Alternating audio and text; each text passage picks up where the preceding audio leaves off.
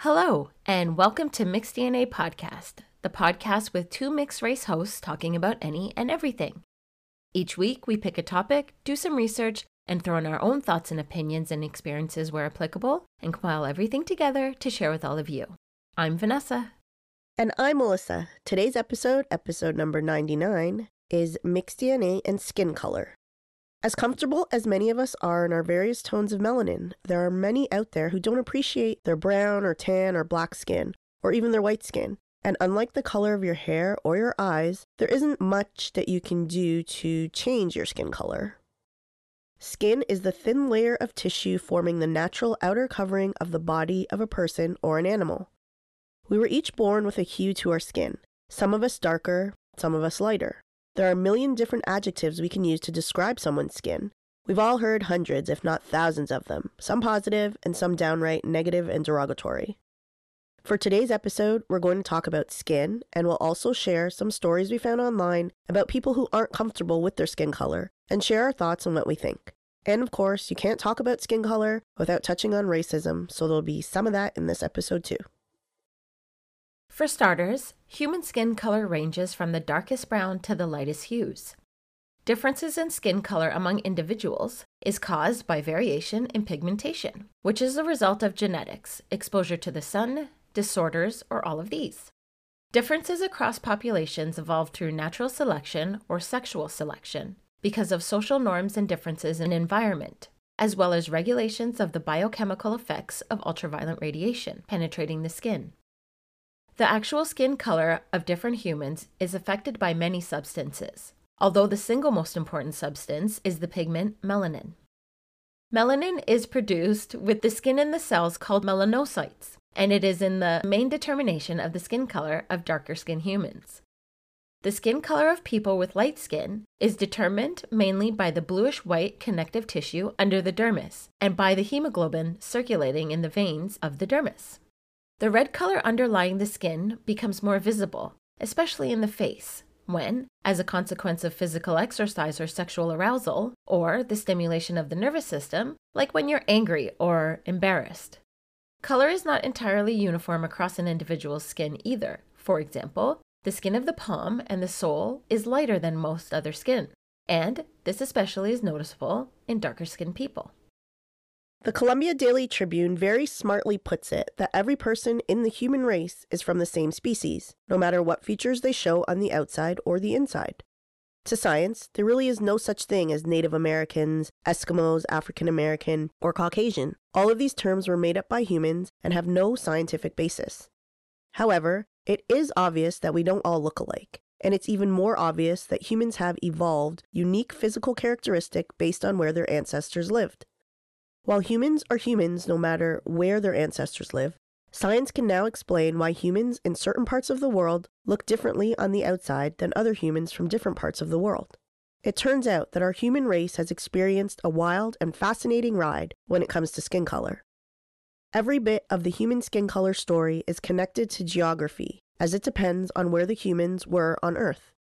Also important to remember, we're talking about a period of time where any human traveling was done by foot and typically in large groups, so people did not randomly relocate to new places on Earth as often as they do now.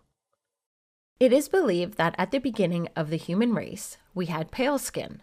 Not necessarily white, but very pale. And on top of that skin was a thick layer of hair. Humans had not yet created or invented clothing, so the hair protected them from the weather and kept people warmer. This phenomenon is pretty much exactly how animals exist today a body covered in hair on top of pale skin. Over time, humans started to either prefer or not need all the hair covering on their bodies, and they started becoming less hairy. This, of course, exposed more and more skin, and because it is believed that the earliest humans lived in close proximity to the equator, they were experiencing damage to their DNA from ultraviolet light.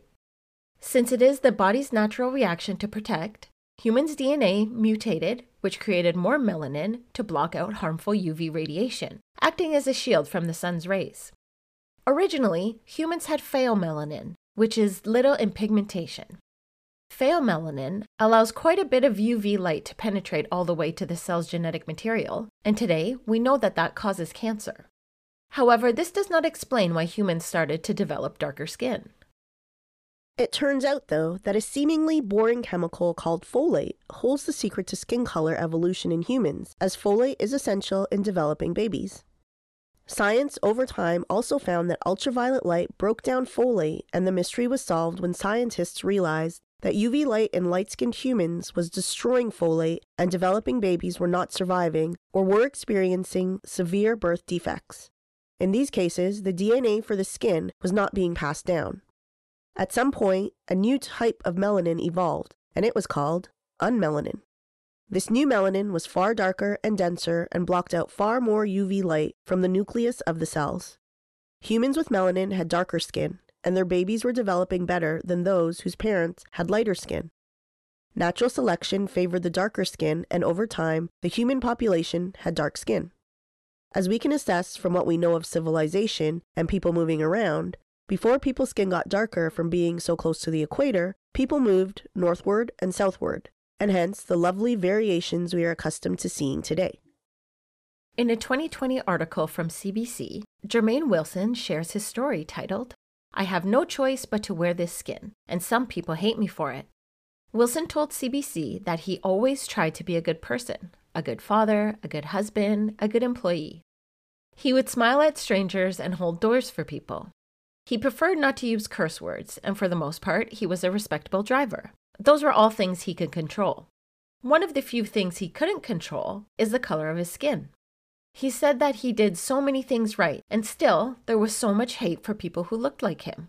He said that it didn't matter to some that he had family, talents, and interests that made him an interesting and unique individual. It was simply because he is black. Wilson continued saying that he spent so much of his life hating that he was black because he could see how much of society is set up to be prejudiced against people like him. Wilson also shared two instances of racism that made him feel uncomfortable in his own skin. When he was eight years old, he was called the N word for the first time. At the time, he hadn't known too much about the word and just laughed it off. When he looks back at that moment now, he realizes he didn't have a roadmap for how to react to that moment. Nearly 20 years later, upon leaving a bar in Orangeville, he forgot his jacket inside and went back to get it alone. A group of seven white guys confronted him and discussed loudly how they were having such a good time until, quote, these monkey men showed up, end quote. He said this was not the first nor the last time he would hear such an insult. Now, many years later, and married to Chantal, who is white, the two have a mixed race daughter named Scarlett, and Scarlett, who was a year and a half at the time of the interview, has also been a victim of racism. One day, while Chantal was out walking with Scarlett, a dog began to bark at them, and the owner of the dog told her that the dog is racist and probably only barking at the black baby. So a dog can't be racist. You made the dog racist, so therefore it is you who are racist. Don't you think you could train your dog to be not necessarily racist in how a person would be racist, but to dislike certain kinds of people.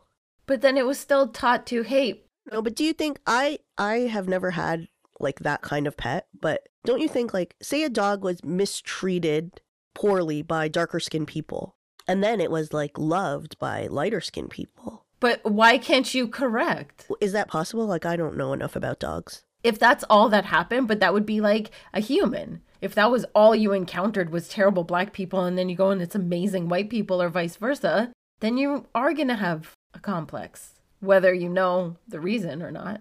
So yes, so in this instance, yes, we will just assume that the man the man taught his dog to be racist. In an opinion piece we found on Medium written by Hannah Jafar in 2017, she wrote that people telling her she was pretty made her hate her skin. Hannah would remember her mother telling people, She's the fairest of my children. She gets my complexion, when people tried to figure out which parent I more resembled.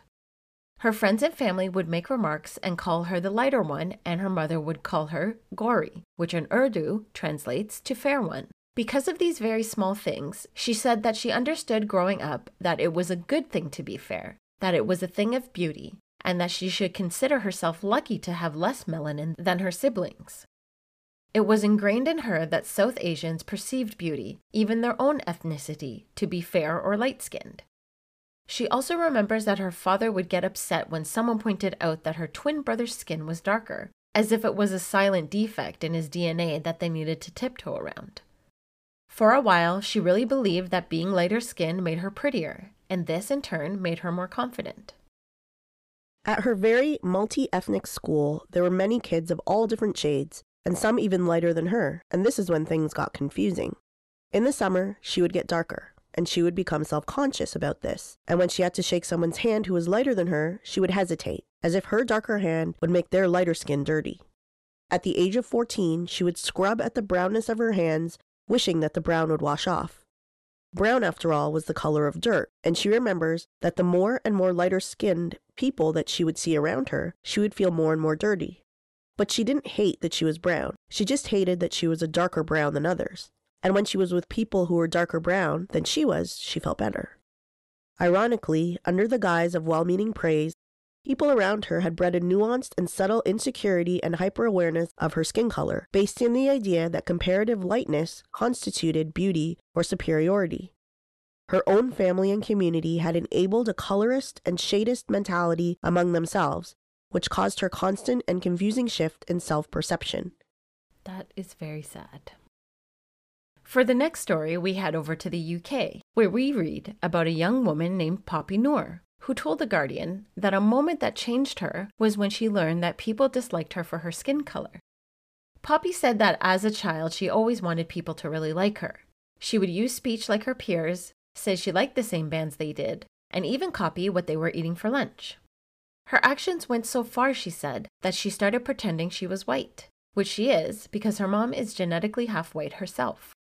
The moment that changed everything for her was when she was seven years old she recalls meeting up with a friend from her childhood, and her friend asked her what it was like to be brown. And she told her friend that she didn't have a choice in being brown, but if she did, she wouldn't choose it. Poppy remembers kids singing Apple at her school in her East London neighborhood, where A P P L E to these kids stood for All Pakis Please Leave England. She would laugh along with them and tell them that it was cool that they had made a poem where the word was spelled out by the first letter of the other words. They stopped singing it when they realized it didn't bother her. Today, this song makes her cringe. As a child, she would hide away from the sun because she didn't want her skin to be darker than it already was. She said she would talk to boys on the internet and send them only black and white pictures of herself so she would look more pale. She said she would scrub at the skin with a Brillo pad to make it less dark, especially in the jointed areas like the knees and elbows. She thinks back to her prepubescent years when kids started watching porn and looking at dirty magazines, and how her peers would laugh at the women whose nipples weren't pink, but different shades of dark brown. When she thinks back to various incidents of racism she experienced as a child, she knows that the people that would make the comments thought of those moments as just them sharing their opinion. But for the people on the receiving end, it's lifetimes worth of reminders that the color of your skin is unpalatable. She knows that the moment she changed was when she realized that ignoring racism no longer made her strong, that it made her vulnerable to its effects, and that ignoring racism as a child and as a teen made her hate herself. And she was finally at ease when she was confident enough to not ignore racism any longer. In another story we found online on Embrace Race, this one not so much about racism, but more about teaching our children, or any children, that race is a construct but that it can be harmful even though it's not real. The whole concept of race and how to explain it to kids can be confusing.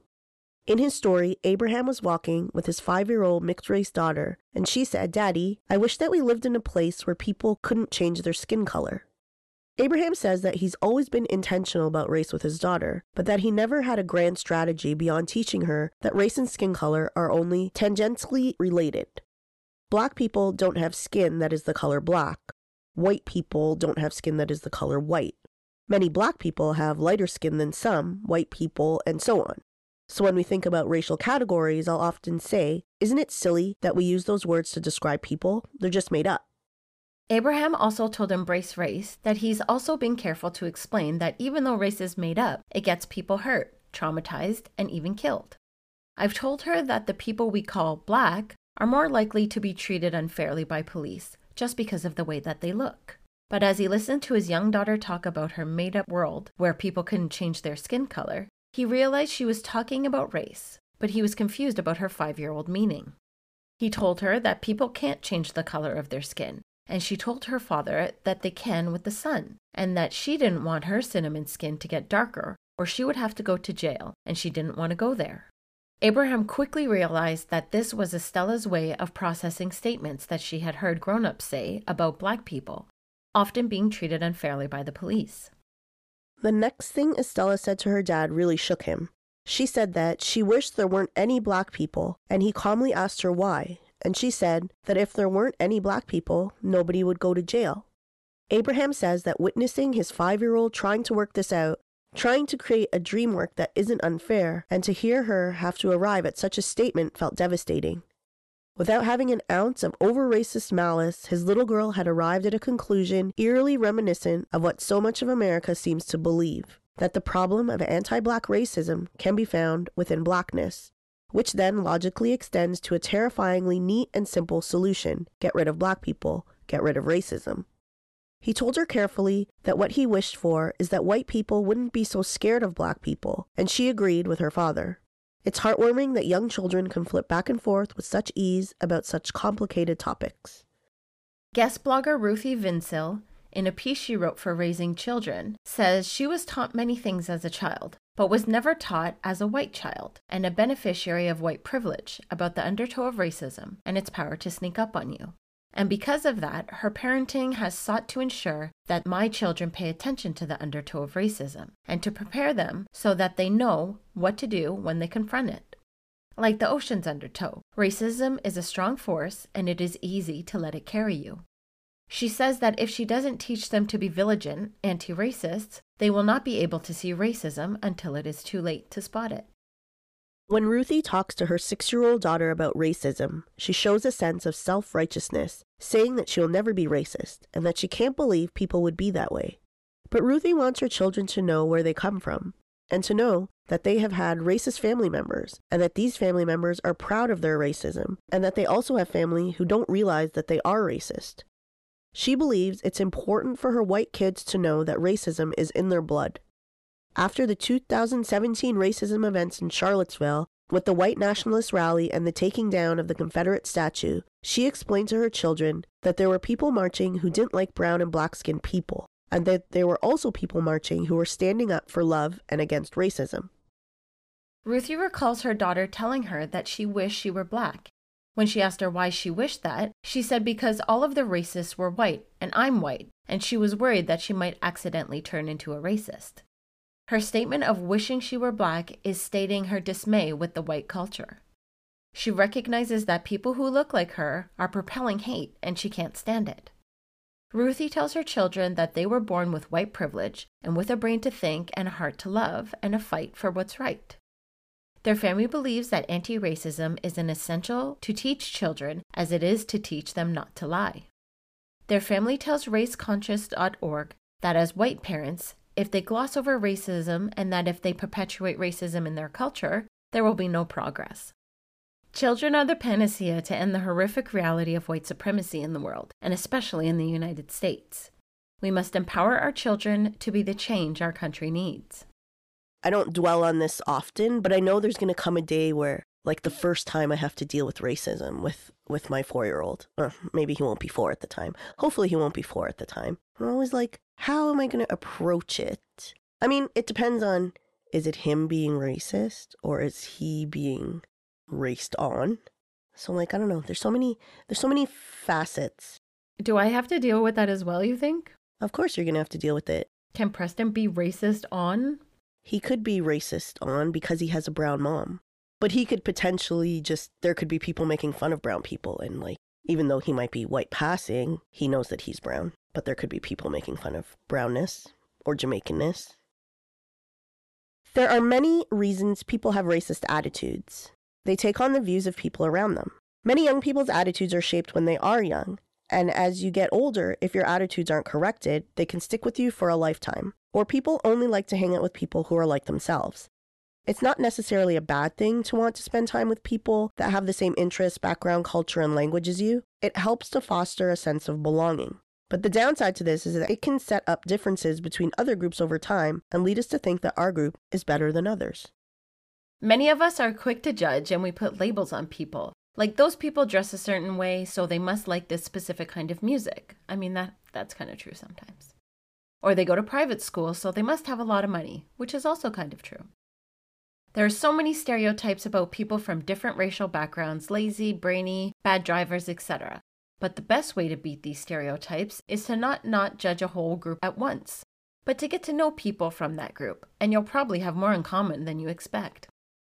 People also like to blame others for their problems, especially when they feel angry or frustrated. People who look or act differently are sometimes an easy target, and you'll hear comments like, Those people are taking all the jobs. Those people are abusing the government. Usually, these statements are false. There is never a reason for racism. It's just wrong, and in many places or most places, it's actually against the law. Verywell Mind says that the psychological study of racism can be summed up in one word evolving.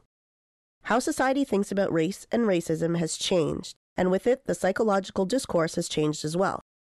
When George Floyd was killed in police custody on May 25, 2020, a bright spotlight was redirected to an uncomfortable reality that most BIPOC Americans already knew. Racism is still alive and well in America.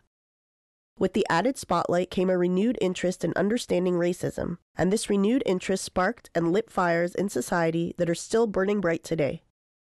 Racism is directed at a particular racial group and is based on systems of power and oppression. Racism is often seen as being a problem with individual racial prejudice, but it is important to recognize that it is much more multifaceted and systemic. People commonly think of racism in terms of overt individual actions and ideologies, the social physiological understanding. But it also exists within systems, organizations, and cultures, the cultural psychological understanding. In this way, racism is embedded in the reality of everyday life. Since racism is a part of daily life, cultural patterns, and historical narratives in the US, it is often difficult for people to see how familiar and normalized ideas promote racialized views and behaviors. Racism isn't just about individuals demonstrating racial prejudice or engaging in direct acts of racial discrimination. It is often less immediately obvious and much more insidious, affecting institutions like the justice system, in which black defendants regularly face harsher sentences than white defendants for the same crimes, for example. While most blatant individual demonstrations of racism are no longer tolerated or viewed as acceptable in mainstream contemporary American society, our society's understanding of what racist continues to evolve. In reality, our institutions are not so far removed from the years of colonialism, slavery, and segregation, and racism is still ignored, condoned, or even actively supported in many facets of American life. In order to understand how racism operates, it's important to look beyond individual psychology to the systemic and cultural practices that continue to uphold racism. We can never ignore it because that doesn't make it go away. Rather, it perpetuates it effectively shutting down the possibility of moving forward by not having important conversations about the problems and possible solutions. There are many factors that contribute to racism, including categorizing and labeling, which starts from a young age, which is when people begin to strongly identify with racial in groups.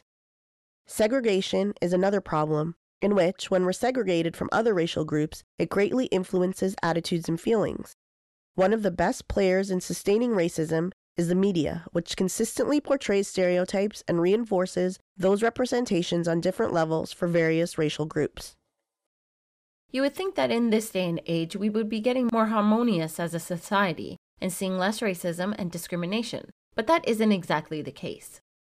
The World Justice Project's data indicated that discrimination is widespread and it's actually getting worse. The World Justice Project draws its info from the surveys of more than 154,000 households worldwide, and over 3,600 experts and legal practitioners around the world evaluate the data. The countries with the worst discrimination as of March 2023 were Afghanistan, Sudan, and Nicaragua. And the two high income countries with the worst discrimination were the United States and Hungary. The least discriminatory countries in the world, according to their data, were Finland, Estonia, and Singapore. But are they very diverse? Like, I don't feel like they're very diverse, so I don't feel like racism is like a huge issue. It's not always easy to love the skin you've been given, but it's yours, and it's not going anywhere. There have been many times in my life when I wished I was either more black than I am or that my skin was darker so that I would be accepted in particular social circles. And there are times when I wish I was lighter or white because it would make my life so much easier.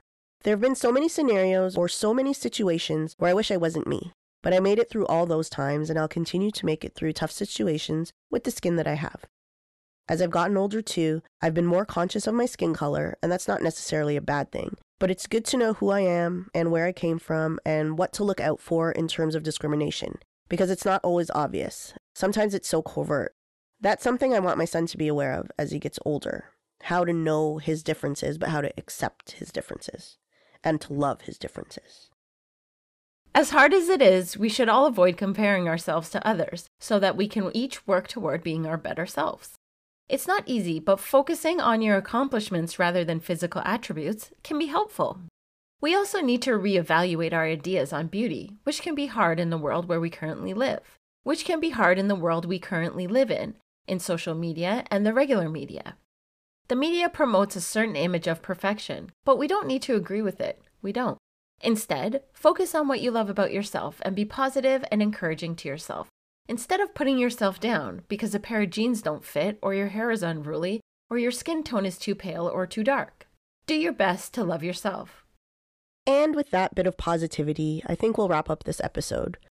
We hope you found today's episode interesting and entertaining, and if you did and haven't before, we would love if you would follow or subscribe to the Mixed DNA podcast wherever you're listening from right now. We would also appreciate an Apple review or a Spotify rating if you could. Likes, follows, subscriptions, and reviews help to ensure we're reaching as wide an audience as we can. Also, remember to follow us on social media Facebook, Instagram, and threads at MixedDNA Podcast, and visit our website, mixeddna.ca, where you'll find our research, our storefront, info about Vanessa and myself, and our Mixed Monday features. Thanks for listening, everyone, and you'll hear from us again next week. Bye bye. Bye bye.